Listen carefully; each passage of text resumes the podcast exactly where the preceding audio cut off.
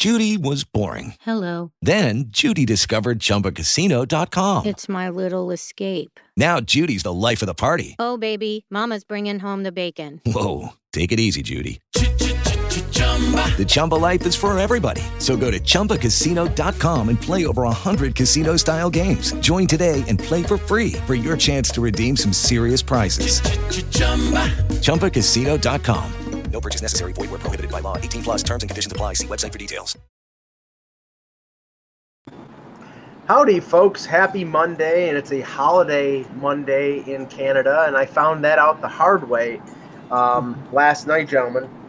Uh, as I was driving back from the Toronto Marlies uh, overtime victory over Lehigh Valley, uh, I was driving down the QEW towards Buffalo, and I noticed a lot of fireworks similar to the way it would be for July 4th uh, in the States. Uh, and I'm, I think, halfway between Hamilton and St. Catharines. And all of a sudden, on the road in front of me, maybe a couple hundred yards, was this big white plume of smoke. And I'm like, okay, what is this? I'm, I'm thinking that maybe there was an accident or or something and i immediately you know i'm going 115 120 kilometers which everybody else is going on the qew and i slam on the brakes and luckily there was no and not anybody behind me because i don't know what this big plume of smoke is. And apparently some idiot in front of me had dropped a couple of those like artillery simulators and smoke bombs dumped about five or six of them in the middle of the road. And I swear, for maybe three or four car lengths, I'm going through at maybe 20 miles an hour, afraid I'm going to run into a car or a truck. And then I come out of it and there's nothing there. Why did and I, what's that? Why did someone carry those with them? Oh, I think it was because it was. What's the? I'm sorry. Uh, oh, it's, oh, because it's boxed. Um, no, it's, it's it's Victoria Day. Yeah, celebrate the. He's doing a Victoria Day reenactment. Okay, I get it. Yeah, so I mean, you know, I mean, I, and I get it. Don't get me wrong. It's like, I mean, you know, I, it, people are dropping M80s and K88s and sticks of dynamite and whatever for for July Fourth. I get that, but on the middle in the middle of a ro- of a highway when everybody like, I mean, honestly, I didn't know whether there was a vehicle at the other end of this, and I'm like, you know, you know, this is that that was that was more scary than than losing control on a, on a on black ice on the QEW. I have to say. So anyway, like not ex, not exactly uplifting, but go ahead. Well, I mean, go ahead, Peter. I was, gonna, I was just going to say, the thing is, is you got to be where I am, and that's when you're driving along the Trans Canada, and basically you can't see in front of you because all the dust coming up with the farmers and their combines plowing wheels, getting ready to seed. Wow. urban problems and prairie problems. But that, yeah, that's yeah, it's hashtag prairie problems. That's what that yeah, is. hashtag prairie problems. No, no, Peter, I just had to ask. I mean, it, that's got to be because Russ and I drove to Chicago last year. Well, I was sick. You did all the Well, I I drove and Russ Russ was sleeping. At least for the. I was trying to sleep. I couldn't even. Try, trying to sleep, but on the way on the way back on the way back he was fine. Yeah there, there was about a two and a half to three hour stretch as we're going through Indiana, which is Oh. it's, ah. it's basically flat and boring as hell. Is it? Is that what it is in like Manitoba and Alberta? Is It- it? Well, yeah, exactly. Like right now, if you can see what I'm looking at, it, it's so flat you can watch your dog run away for a week. That's funny. Yes. You can see the I wish I was the curvature of the creator of that phrase, but it's that that's that's a long time prairie phrase. That's a good prairie. That's good prairie humor right there. Yeah. Okay, P- uh, Russ, go ahead. All right, so I attended a, um, a Comic Con called Wizard World in Philadelphia. I think I've probably done about 13, 14 of them. I, I've been going for a long time, and I've watched the metamorphosis of that industry. But there's always things that go on there that make me laugh, and people can, you know, check out my Twitter or Instagram if you want to see some videos and, and such. But I, I had a conversation that I didn't know I was going to have there, and it was about sports, and it was with the new Chewbacca, Yuda Sama Oh, and and he's a big Finnish guy. He um, he was a basketball player for a while. Everybody knows that. So I was you know talking to the guy who's friends with him, and I eventually you know asked him a question or two just because I, I just I had to know. And the first one was, who was his favorite hockey player. Now, I did predict to the handler that it would probably be Patrik Laine, but I wanted to hear him say it so I could, you know, put it on Twitter and stuff. And it was Patrik Laine, and he actually, this guy is probably Peter is probably six ten, and he, you know, he mimicked doing a slap shot, so it was pretty funny Oh, wow. that, that he did that, and um, and he said he's great to watch, and so I said that's cool. He also told me Lauri Markkanen's his favorite basketball player, but my answer to him was, that's a no brainer. Like, who else would you pick? Yeah. He's the only the only Finnish basketball player that was dra- ever drafted in the NBA that I know of. Maybe there's a couple others, but but he's the only one in there now, I believe. And so so that was easy. Wait, But you mean you mean you mean LeBron James is not Finnish? no, no, and not finished either.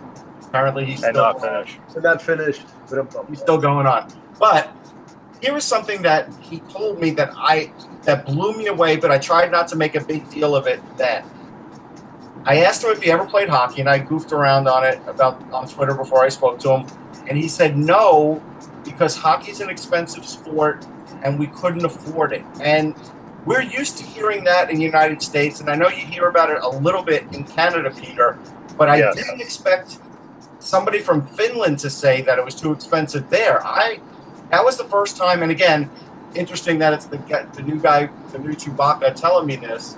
But I had never heard anybody from Finland say, and I've spoken to a lot of Finnish people, as, as you guys have, that it's too expensive to play there for some people. Like you just said, we didn't have enough money growing up, and that really, that sort of got to me. And he goes, "Now look at me," and he, made, you know, and then he growled at me Yeah. funny. But but I I'd never heard that. Any of you guys? No. No. Um, I, are we talking about how expensive it is to play hockey in Finland? Yeah. Yeah, I'd never heard that either, Russ. No, I never really heard that at all. I've, I've always heard nothing but you know. I mean, I get it. The Finns never complain, right? They just hold a grudge and they just never smile. And that may be why, because hockey's so expensive to play. By the time they make it, and they hate the Russians because the Russians invaded Well, in 1940. There's a lot of reasons for them to hate the Russians. yeah, I mean, I, I know, I know. but, I, but you know, Let's be honest. I There. was really taken aback. And then the backstory on on Joonas is um, he played. He actually played his college basketball at Penn State, and he's currently living in the Philadelphia area right now, which is Really? interesting. I don't know how long that'll last, but right now that that's that's pretty much the deal. And Well, Wow. I, I, I do I'm assuming. to talk to the new Chewbacca, and really, and I even told the handler before Friday, before the first day that I went Saturday, before Saturday, the first day I went to the show, I didn't even know who was the actor. I didn't know the actor's name. I didn't know anything. Well, the fun, the funny thing was, and I, I, obviously it wasn't him because he was at this event that you were at. But uh, in for Game Three of the Cavaliers Celtics, there was somebody dressed in a Chewbacca costume sitting in the front row, and even was he was. Imposter. I, oh, right, I know. Even he, even he was so bored at that friggin' game that he left. It may have been a Wookiee. It, we don't. We know it wasn't Chewbacca. It may have been a Wookiee. Okay, That's true. okay. Possible. Certainly not the Wookiee of the year, but I get. it. Oh Lord! But I'm going start the show. I stick by my shirt, Russ. No, Yeah, just Yeah, no. Peter's gonna drive off the road after hearing that Oh my god. I can't That's rough. I just heard that. That's really rough. All right, let's get going. Usually, next, right next to um, Joonas, and you know who's the new Chewbacca, was the guy who played in Rookie of the Year. He was signing too. That's weird. Okay, we'll start Wow. the start the show, and then I got an up a, a quick breaking news update here. All right, here we go. Okay. Hello, Hockey World. It's Monday, May 21st, 2018. I'm Michael Agello, and we're not talking about the World Championships. I, I'm Peter Tessier en route between to Winnipeg. All I'm right. Russ Cohen from Sportsology. And I am Eklund. And how about that, Team USA? You're watching Hockey Buzzcast on HockeyBuzz.com. This is the podcast that comes every Monday through Friday at this time to fill you in the comings and goings in the hockey world. And definitely, we're not starting with the World Championships for sure. But I would hope. um, and I do have a good ex addict for today as well. But uh, let's start with um, let's start let's start right off the top because we got Peter, um, and thanks so much for joining us via the road, Peter, and everything. And uh, oh, my let's get, pleasure. Yeah, let's get into it right away. So, um, obviously, Game Five, the end of the road for this Jets team. Um, what were your thoughts? Well, I look. It, the better the team that was playing better won. Let's not take anything away from Vegas and the whole sort of gnashing of teeth and unfairness that people Thank are you, thank about. you, Peter. I appreciate There's that. I nothing really- unfair about me. what Vegas did, and if anyone's crying foul about it, you go and call up your owner of the franchise you support, and you ask him, "Was the 16.6 million dollars worth it to you to have this happen?" Because that was the 30th share of the 500 million that Right. each owner got. so if it was six, if that was worth your 16.6 million, then don't then don't cry, because that's basically what it is. Look, I think the Jets ran out of gas. I think um, uh, I, I haven't heard uh, Paul Maurice's comments yet. I've just been really tied up with a sort of a road trip I'm on. But I did see some stuff from Jared Glant and Marcia so where they said they felt that Winnipeg had lost its um, edge a bit and its energy level after going seven games at Nashville. Yeah. And that makes a lot of sense to me. I think Yeah. that series was probably a little more um, taxing than we thought. And frankly, I mean, Vegas, they, I've, I've said this a few times online and in the blogs. They're a one trick pony, but their trick is like, is typical Vegas. It's like a great Penn and Teller act. You don't know how they do it and you can't quite figure it out, but you're always dazzled by it. Right. And, and, and they're that good at it. And you got to give them credit. And the other thing is, I, I haven't checked the stats, but if Marc Andre Fleury and the Vegas Golden Knights go on to win the Stanley Cup, will he do it with maybe a save percentage that breaks every record and maybe never achievable again? Because that's the other thing that's going on. Is Marc Andre Fleury is doing something? Un, he's he's making he's making um Dominik Hasek look ordinary right now. Yeah. that's Well, the how funny good the funny playing. thing about that, I'm sorry, and then I'll let you go rest. But the funny thing about that is, um, they showed the stat on TV that actually Jonathan Quick's save percentage was better in the year that the Kings won the Stanley Cup, which is shocking. Like not by 2020, not by a lot. Shocking, no, because a lot of those games went to overtime. Like he really was Yeah, no, fantastic. he was incredible, and not by a lot, but he was still better. Um, and the one thing I want to say about your the tired aspect that you were talking about there, um, because I do think it, it, it bears repeating. I, I do think that the you know having only one day off after Nashville, you know, coming out with all the energy, that was great. They had they, they went with adrenaline, but they did crash after that, which we knew they which you knew they would. But the other thing is that, and, and, and Maurice did talk about it in his press conference for sure. But the other thing I really felt that Maurice didn't didn't do himself any favors by not playing his fourth line enough. Like I really felt like that, and, and I really felt like Tanev especially was effective. Like whenever he was out there, and I was surprised that that he went that he that he that he shortened the bench so quickly. Um, and you know, and of course, you know, It got desperate. Um, here's a few things. The first one is just because things have broken right for Vegas doesn't mean your team has done anything wrong or has been doing it wrong all these years. I keep hearing this and seeing this as a narrative, and it's crazy. It's like, wait a minute. Yeah. There are teams, and, and I'm hearing it in Philly too. Oh, Ron Hextall, how do we know he's a good executive? Look what Vegas is doing. Like, stop. The Vegas narrative has nothing to do with your team other than the expansion draft, and we can talk about that again later. But I, I'm going to, you know, again, talk about Dustin Byfuglien because the last four games, he has one point, he's a minus five, and then here are his hit totals one hit, three hits, eight hits, one hit. Like, you want to talk about a guy that ran out of gas four games ago? It's Dustin Byfuglien. Yeah. And and again, did he have a lot of minutes? Absolutely. ah, I just think But that, again, he is not at, at the end of the day, he is not a dominant player in the league because Yeah. of this. He, he's in. He's inconsistent. Ak. He always I has totally been. Agree. I think you guys are insane. I mean, let's D- Dustin Byfuglien's not the pro. I mean, Dustin Byfuglien, you can say he No, didn't have the greatest series, They lost. No, no, no, no, no. I'm not saying he's the reason they lost. I'm Right. saying he ran out of gas. He's a It- game. Ak, Ak, Byfuglien is a game changer, but when he's a game changer and he, he's at the top of his game, he can he can basically almost single handedly get the Jets to win the game. But Sure. you can see when he when he sort of steps back and he's not that dominating force. I mean, it's it's it. The, the separation between one and the other is is so dramatic that of course, you know he. that's because he's so good. I mean, that's right, the, but, the he, but reality he's is not. like but he's not consistently good, and that's what nobody can be. I mean, close. nobody is consistently good. I'll let Peter no, go. no, no, no, no. Yeah, Oh, no, no. So Let Peter here- go. Here's the thing. There's a couple thoughts on this. Like, look, Byfuglien ran a bit out of gas. He couldn't be his dominant self. I, I don't. I under. That's fair. The problem is no one picked up the slack. Right. That's true. and Yes. that's that's the issue is that it, it was it's almost like a collective fatigue a collective we've got what do we do next and i'm Right. not trying to say well obviously you got to win and play hockey but it's if the guys you need to lean on aren't there someone's got to find fill that void and Yeah. no one really did and and but credit to vegas Yeah. they they, oh, Sure. they did a lot to take take away any any chance the Jets were going to have of putting a person in place to fill that void. And and how many how many times in this series did Vegas respond within seconds? It's Uh, it was unbelievable. It was it was inc- incredible that their you know their their ability to counterattack and take the momentum away from the Jets at every single opportunity.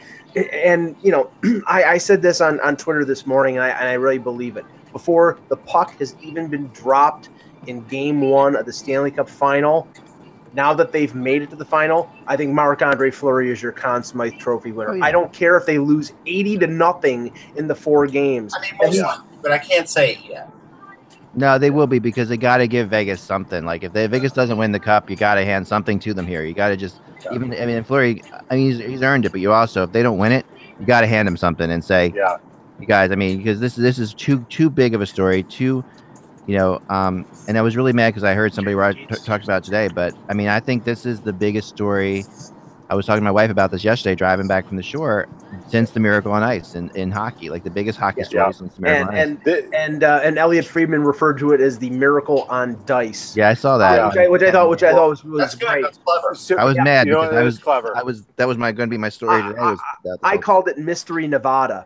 Um, but Yeah. uh, but no, th- th- this and this is the thing. Touching on something that Russ was saying, I'm writing something, you know, because fans. I mean, my, my brother is a Leaf fan, going back to you know even before me. Obviously, he's a, a few years older than I am, and fans of that generation who remember the team winning in '67 and them being not in in the cup, not at, in the cup final for 51 years. Some of them are a little pi- pissed off that the the Leafs, you know, that a team that is in their first year has gone to this length and and gotten to the final. And I, first of all, I think it's a great story. I, I mean, a, a story like Fleury and other other players on this team, and the way the team rallied around the the, the you know the the, uh, the deaths in Vegas or before the beginning of the regular season, and everything that's happened after that. It's a compelling story, and and. It, and I, fan bases, you know, fans in Philadelphia or in St. Louis or in Buffalo or Vancouver or wherever, I mean, get a grip. I mean, I, I and for for Leaf fans,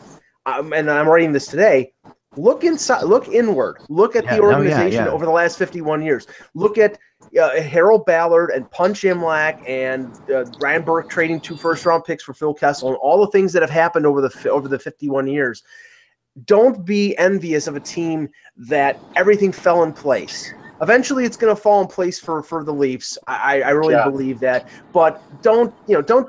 This is a great story. They're probably going to make a movie about it, and it's it, it's fan it's phenomenal. So just go with that. Here's another there thing. needs to be a, if I and I actually want Vegas to win the Stanley Cup because I want this sensational thing to actually have the backstory told where Yeah. we get guys who go in and do a story on the lead up to the NHL draft.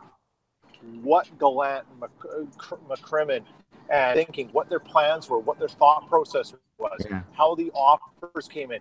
This needs to be told because it's absolutely incredible. But It's for all book. the fans who are bitter, bitter out there, and I had I was having this discussion online last night a little bit.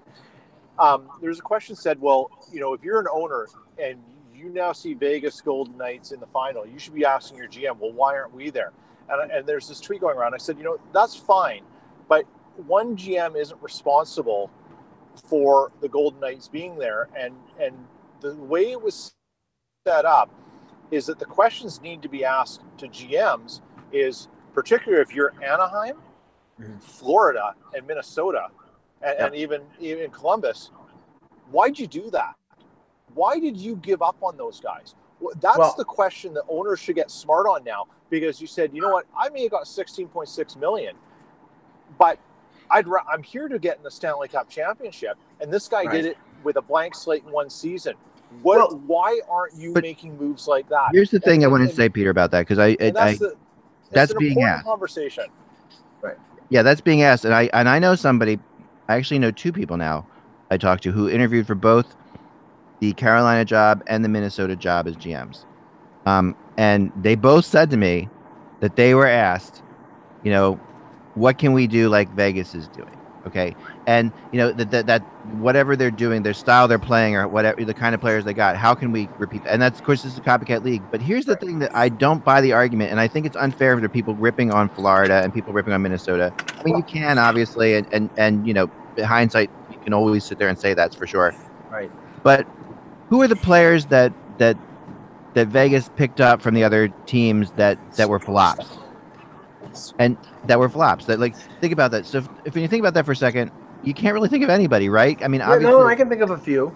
okay, uh, but but I mean- real flops, like that. Bre- Bre- Brendan Brendan Leipsic, and I'm not saying he's a he's a flop of a player, but because I think he's a good he's an NHLer. But they picked him up, they really didn't give him an opportunity, and they traded him to Vancouver, and that's moved him right out. So that's. but I mean- of the players who played on this team for the whole year, really, um, you know, you can't sit back and say that they made one bad decision. And when you think they- about they- that for a second, you have to only- say to yourself that it has nothing to do with the decisions because they can't all be that. It, what it comes down to is this team concept and whatever they are doing is working, right? They- and that's, that's they- what it comes down to. they made two. I mean, I'd say one and a half mistakes. The only mistake, real big mistake they made was Shipachyov, and and trading.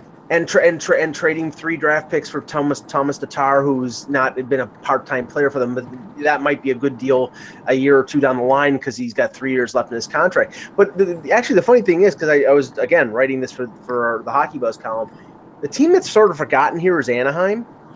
Anaheim, they Yes. they they they protected Silfverberg, and that, that was understandable. They they they instead of wanting to protect four defensemen and protect Theodore, they prote- they protected three so they could protect Silfverberg, but they didn't buy out Kevin Bieksa. And if they would have bought out Kevin Bieksa, they would not have lost Shea Theodore. So instead, they trade Theodore to Vegas to take Clayton Stoner, and Theodore is probably their best or their second best defenseman.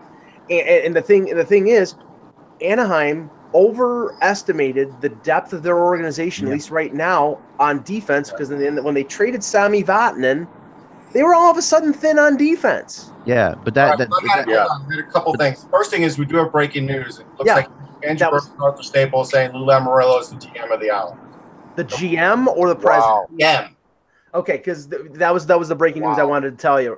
Because So we'll Uh, talk about that in a minute, though. So, but here's the thing: I wanted to get back to the other bit of giving Vegas credit for the last couple of games. But in the last game, they basically shut down Wheeler, Scheifele, and Byfuglien, and they did it by, like I talked about before, sort of like playing man-to-man defense, what you would do in basketball by not giving a guy an inch, Yeah. and that worked. Yep. And for two games, they shut down Scheifele and Byfuglien, and when you do mm-hmm. that on Winnipeg, it does show that the secondary scoring, while it was great throughout the playoffs, died. It died for them. Yeah, it did. No, it did. Secondary scoring, and that, and that's what it always comes down to because we've talked about it before, and I mentioned, you know, to Kevin and other people like that. We joked about it. It's like the fourth line, third and fourth lines, right? That's what happened. That's the teams that win the Stanley Cup. We always sit and write stories about the third or fourth line, and sure enough, last night the that line comes out, you know, and, and wins it. And that's why I was also really more upset about the fact that that Winnipeg didn't play them as much as they could have, and um, and and uh, so interesting. Another uh, along the lines of what you guys were saying before, I did a poll this weekend um, to see if I, I, the question was, "Are you all in on Vegas?" Um, and they people had two answers. You know, they could either say yes, I'm pulling for them to win it all, or they could say no, other teams have worked harder for longer and deserve it more, right? And I kind of expected this to go like 60, 70 percent people saying yes, they're pulling for them win, win it all. Maybe I'm an optimist, I guess, but um, it actually came back 52% of people who were not pulling for them. They said other teams worked harder for longer and deserved it more. And then I and then I and then I went into the I went into the analytics of this. In Canada, it was 85% that w- thought other teams had worked harder, longer, and deserved it more. Um, yeah. so it's in, so this this split along ca- Canadian U.S. lines where the Canadian I mean I know this is a U.S. team or whatever, but it is the most Canadian, uh, the more, more Canadian players on this team than any other team in the NHL, Yeah. right? But Canadians really were not happy about that that that that, that this team comes in and a lot. And but then you have you look at you know you have Toronto, you have Montreal, Well- you have teams well, like the- that. you, you have to, you have to take at any team that beat their team that's in their country. though. Right. You have to take that into context. Like this is the you know with Winnipeg losing, it's now a quarter of a century. It's 25 Yeah. years that a Canadian team has not won I the. Stanley Cup. Now it's been, and Wes and I were talking about this this morning. It's been seven years since a since a Canadian team was even in the Cup final. Right. 2011 Vancouver. That I mean, come on, Yeah, with seven yeah. teams. It's an But- old narrative that I get tired of. By the way, Lou's running hockey up, so like the chat room had it partially right. Whatever you parse it as, he's there. So whatever. Before, but the- before I jump off here, guys, I just want to say one thing about Vegas and, and some of that about Canadians and stuff. Get over it. Yeah. Yeah. There, there's nothing. Just get over it. But my wife said this a long time ago, and I tweeted out at the Vegas Knights um, Twitter account, and I said, if and it's more true now than ever. If they win the Stanley Cup, they better rename that arena or nickname it the House because the House always wins. And I want to give credit to my wife for that. She came out I'm- I love that. I love that. That that has to be a T-shirt. You know. Yeah. I like that. I'm gonna Anyways, make- guys, I got to jump off. Um, good Thank you, with you. We'll talk to you later. Thanks, Thank Peter. you. Thanks so Bye-bye. much. Thanks for doing this. All right, let, let, Let's let- talk about Can I want one more thing about this before we move on? Okay, from go ahead. We got you. There has to be. We have to take some shots at Connor Hellebuyck because Connor Hellebuyck. I mean, he played. He made saves, but he did the thing that you can never do in the Stanley Cup Finals or, or playoffs at all, and that's clear up the middle. well, no, but just give up goals at the worst possible time. Like we we talk about like the How fact that did you really give up though? Honestly, no, I mean the two goals in the last two games, um, before this one, the go the goals that were really bone crushing when like Winnipeg had battled back were both plays that he mishandled on when on Okay. I mean, I always talk about it. At goalies always give up a bad goal in every game. Every goalie in the NHL does it. They do. that- but when you do it, goaltending is about momentum saves. Like that, it's Okay. about. It, it is not about like you know the the reason Grant Fuhr was a great goalie was not he with a goals against average of over five at times was because he made those saves when you had to make those saves, and that was the key. And that that's what Hellebuyck just didn't do. That's what Pekka Rinne didn't do.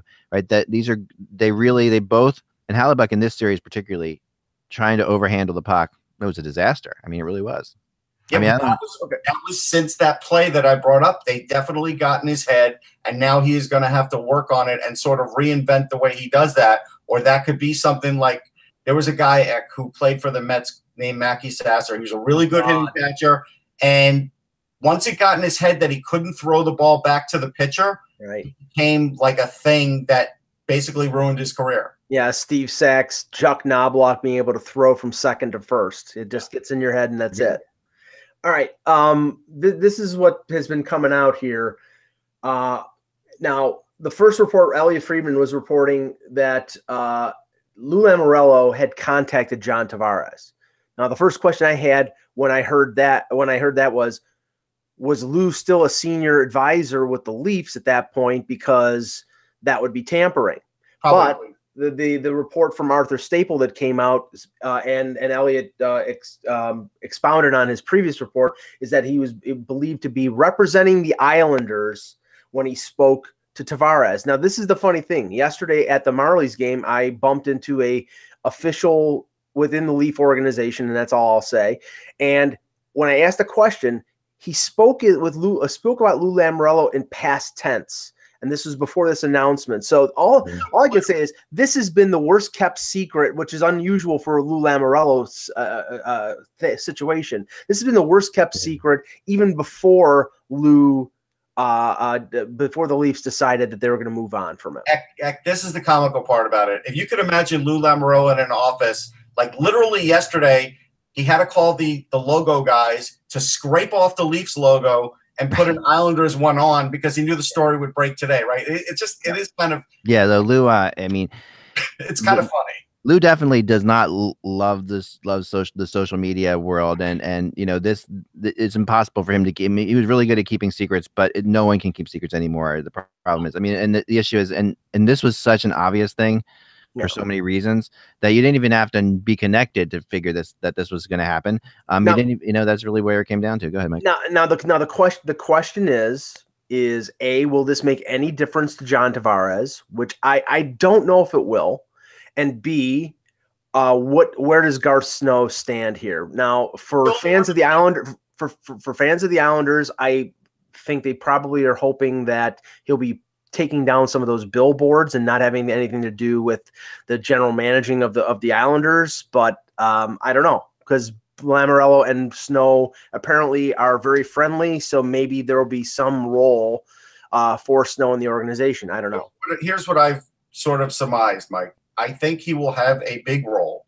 Okay. I think they are going to have a triumvirate there, and Lou will have the final say now instead of Garth Snow. But Garth will still have a lot of pull, and so they're going to work together. Like that's the way it's going to be, and sort of the way I picture it is like Lou is just going to sort of say, "Hey, Garth, like you know, run these things by me, and let's talk about it." Where before yeah. there was nobody in that organization to do that with. Like Garth Snow was it. That was and and so this is a a big deal for the Islanders now because they're adding more layers. What? How many years have I talked about there not being enough people in right. their front office?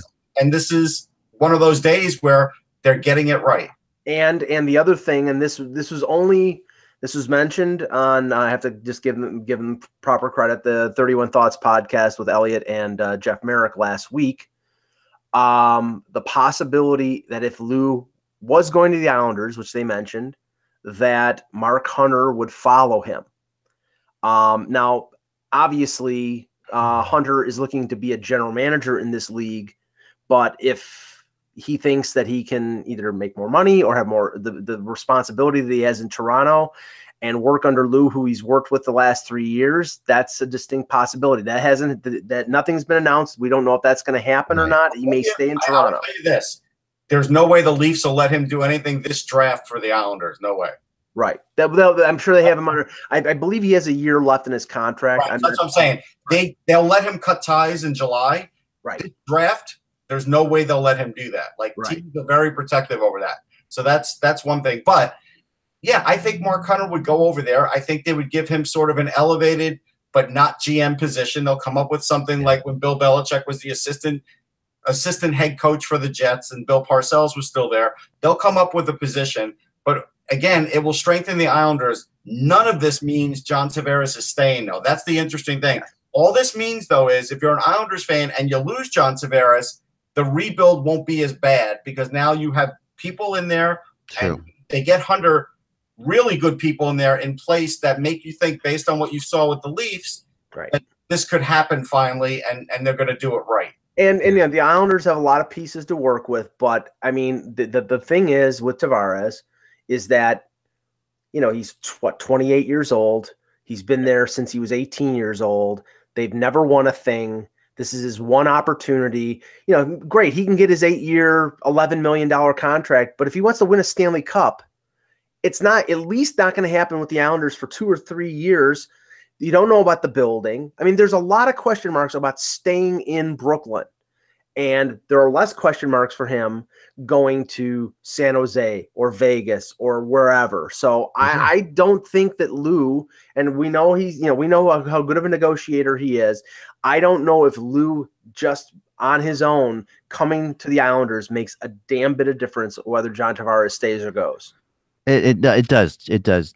It does make a difference. Whether or not it makes enough of a difference. Is, right. That's, well, yeah, well, that's what we mean. I mean, yeah. it, it makes a difference. I mean, the, the thing that Lou, the really, the brilliant part of this move is the fact that Lou is such a good um, ambassador to player. He's a great, he, yes. he's always done a great job at, at, at getting players to go along with whatever the team is doing. Because mm-hmm. at times in New Jersey, you know, the, things weren't always peachy keen, you know, he, but he, he managed they would listen to him. You know, they would. They, he would explain to them, "This is why we have to do this. You know, this is the business aspect of it. What have you? You know, we got to do this." And he would be upfront, and he would be completely upfront with them, and they would.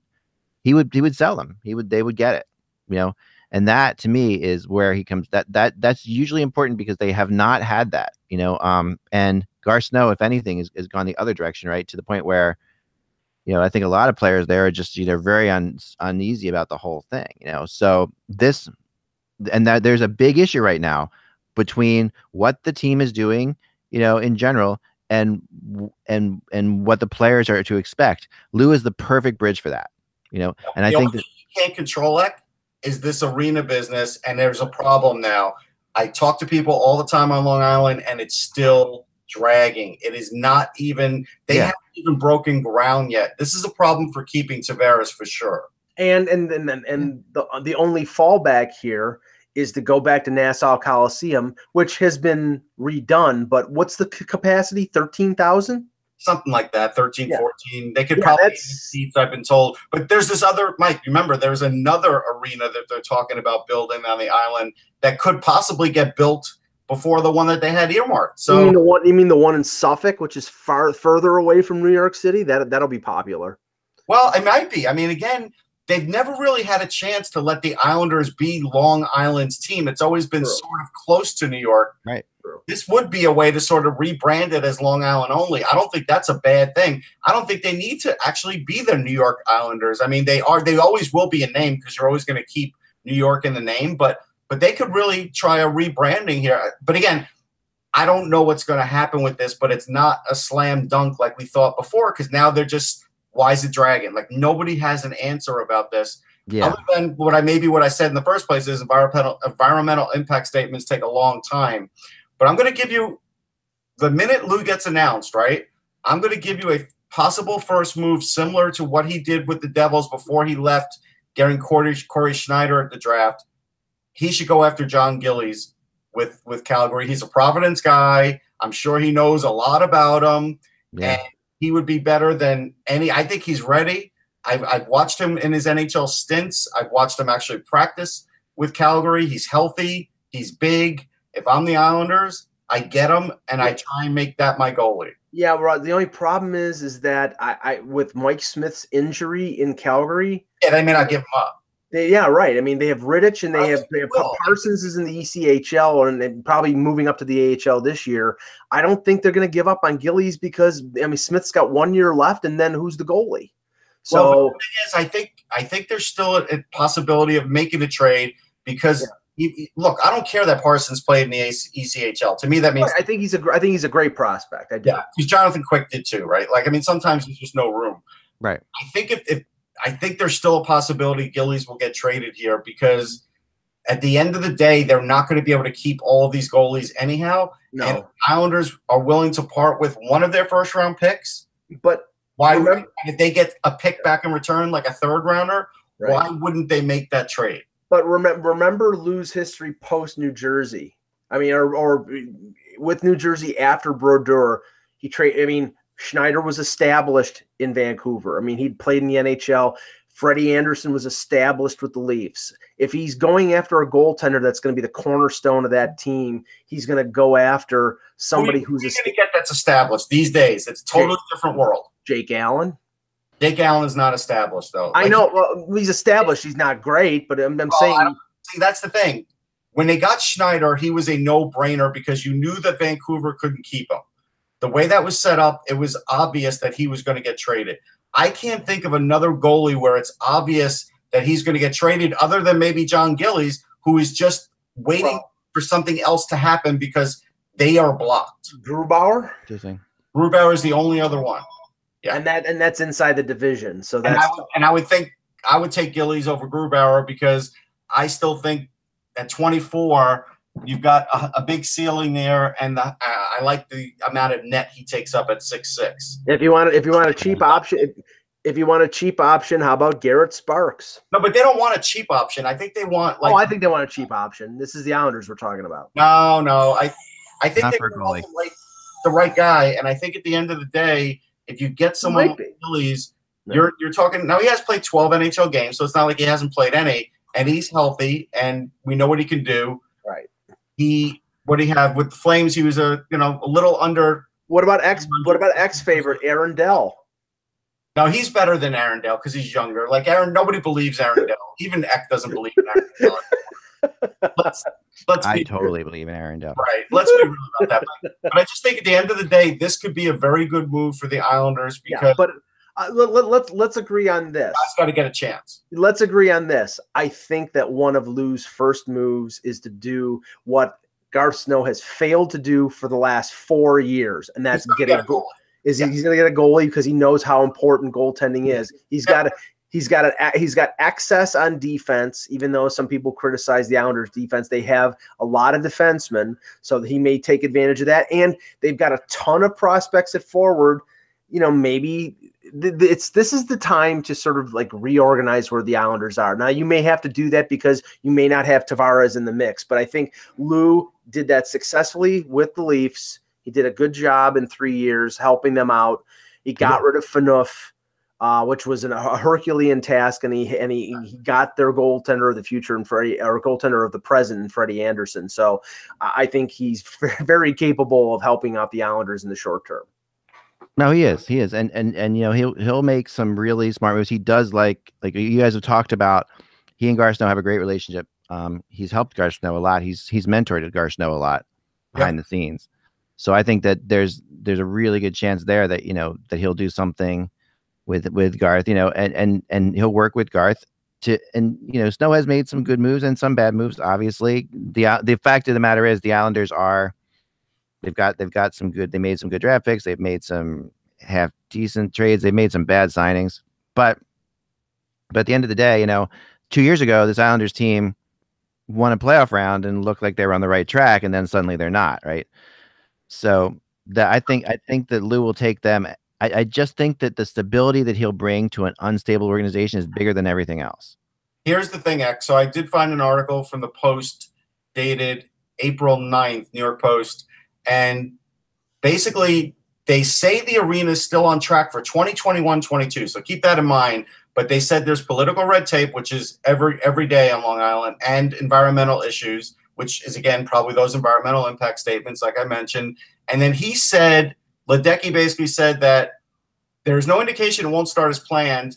His checkbook is open. But again, so many other things can go on. And I think it's a worry that they haven't broken ground yet. So, so was Charles Wang's uh, checkbook when it came right. to the Lighthouse Project, and that didn't get and off the ground. Your fans feel right now, and you can't blame them until right. something substantial happens, like this groundbreaking, and it hasn't happened. Maybe it'll happen in July. I don't know. Well, let's tr- let's transition to Tampa Bay, Washington, because we got like 15 minutes left. So yeah, let's transition to Tampa Bay, Washington. Um, um and, I, and I can I say, I told you so, folks.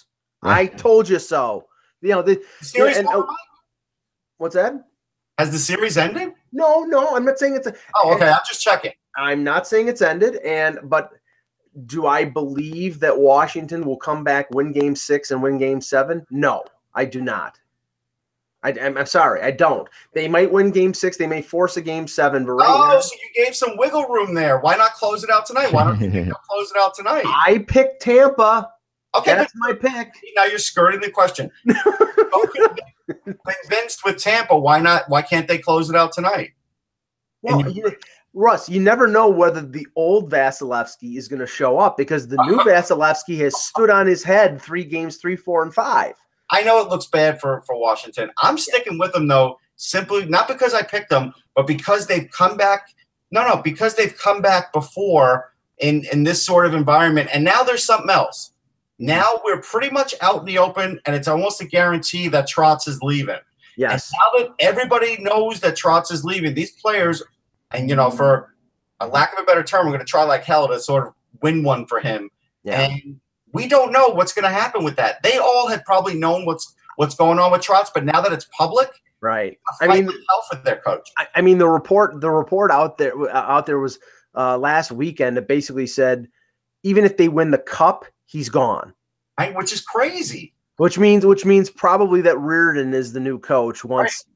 Which is well, why no. the Rangers are going with Quinn, I guess. But you know, Russ, from what I heard, and I think it was John Shannon that reported it. it this is all on Trotz. Basically, he does not like MacLellan. right? And he and his contract right. is up, and he doesn't want to re-sign with them. So if that's I the case, what I would do if I were Ted Leonsis, I would keep Barry Trotz, and I would find another GM. Well, he just he just extended him for three years, so that yeah, that he's Nothing else has money. He's still got the AOL money. He'll be okay. Hmm. I'm not. Uh, yeah, no, he's got. I mean, he's got the. That's the. I'm not worried about Ted's pocketbook here. No, the money's fine. I mean, that's yeah. that's not really an issue. I just billion dollars there. And, and no, no slight to Reirden. I think bringing in a young coach, even though he's been an assistant with them, yeah. to deal with Alex Ovechkin is not easy because all of a sudden he's now the guy that right. Ovechkin has to deal with all the time Trotz is maybe the best coach in the in the NHL Mhm. dealing with players. Him or Boudreau, you can take your pick. But he, you know, here, here, here's the here's the thing that if I'm if I'm a Capitals fan and I know, you know, like I picked against them and I've been bashing them throughout the playoffs, but you know, You're a bad Capitals fan if you're a Capitals fan. thank, thank you. But I hear you Alex, there. Alex Ovechkin breaking his stick on the ice in utter frustration at the end of Game Five is not a good sign for your team, folks. It really is not. No, I mean you have to. I mean, there. This this is what I've talked to people around this team for years about is the fact that, and I've talked to, I've said on here, they get too high and they get too low. You Right. know, and that I think has made Barry Trotz nuts. I really do, um, because he's a very even guy. He's a very Yeah. even coach, and you know he might be the best for this. But then again, I don't know that there's any way. I mean, Ovechkin is more like a basketball superstar than a hockey superstar. Yep. You know, he just has that thing where he I'm not saying he's not a great guy, and he's he's really good out in public with people and everything else, but he is heavy maintenance for a coach. Oh, he's a phenomenal guy, and I totally agree with you. And I mean, I've and he'll he does things that he just loves this game. His passion is is on you know is One of the great no question. for the game, no question. Yeah, there's no question he's passionate. I mean, like I've, I've said many times, the guy drove. I, I saw the guy drive to Philadelphia through a snowstorm in in a in a rental car to oh. see a preseason game one time. Like Right. To, to join his teammates because he had been hurt and he, they were coming back from a road trip for a preseason game in the snow. I mean, Ovechkin has. There's no two ways about it. He loves the game and he wants to win more than any player out there. right, But- right. But, but I mean, you know, is this is not a that que- This is not a questioning of desire. It's a questioning of per. And then, then, unlike other years where his performance has been has been lacking, I think he's actually stepped up this this postseason and actually played fairly well. I mean, we're we're we're the Capitals are are and it may be more bad luck than anything. I mean, Backstrom has done absolutely nothing since he came back, so he's clear. Yeah, what's that? He's winning faceoffs. I keep Oh, zippity doo dah. I'm, I'm sorry. It's like he's got he's got a broken wrist or a broken hand, and I and I give him all the credit in the world for for toughing it out and coming back. But if you're that de- debilitated, uh, you know, then you're really I don't know how much good you're doing. I don't think he's doing any good playing with Ovechkin. Put it that way. Like I think, Right. I honestly think, I honestly don't see how you don't have Ovechkin and Kuznetsov together. Like the, Well, that, that, it's it's one thing. They're trying to have two. They're trying to have two lines that score. yeah, but you you only you won when Kuznetsov and Ovechkin were together, right? I mean, Right. like you have to, and and that's what you have to, and and even just bringing them back together, just it just gives both of those guys like a, a shot in the arm. Um, and there's nothing against Backstrom. You got a great, you, he's a great. You, you want two lines, you got two lines. You know, like but you, the right but the what's what's happened in the last three games is the depth of the of the lightning has come to the forefront not not only i mean vasilevskiy stole game four there's no doubt Well, but- there's two things. Vasilevskiy was great last game. Yeah.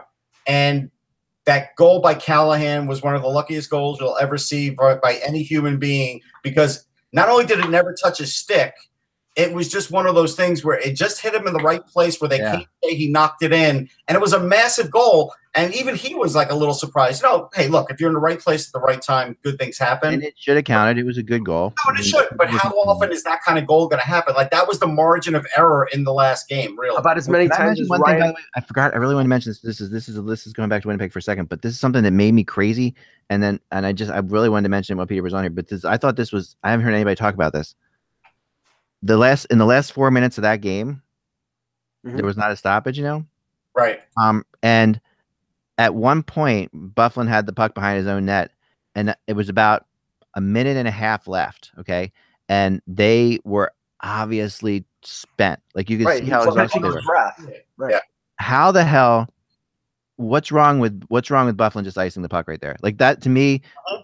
What you? I mean, I you they needed a break and a timeout so badly Mm-hmm. to, to to just calm down to get the right players out there and they did and it's amazing to me that they went they went through the last four minutes without getting a stoppage And I think that does speak to him not being a dominant player in the playoffs or a consistent guy or one of those guys that, like a captain kind of guy, would do that. i, yeah, I or don't know i don't or know just or you know we've seen guys go off sides intentionally or quickly Yeah, whatever you have to I- do I don't know what I don't know what his minutes were in in in game 5, but all I know is like from watching Dion Phaneuf play 26, 27, 28 minutes with Toronto, when they got when he got them that much ice time, his brain went to mush. It's basically you get so fatigued that But you don't. Don't you realize- think people are yelling from the bench or something like that at that point? Like people, yeah, I'm sure get a stoppage, get a stoppage, get a stoppage. Because like the fact is, they there was no way the players who were on the ice, who and they were the players they had to have on the ice, the only players that were scoring in the series.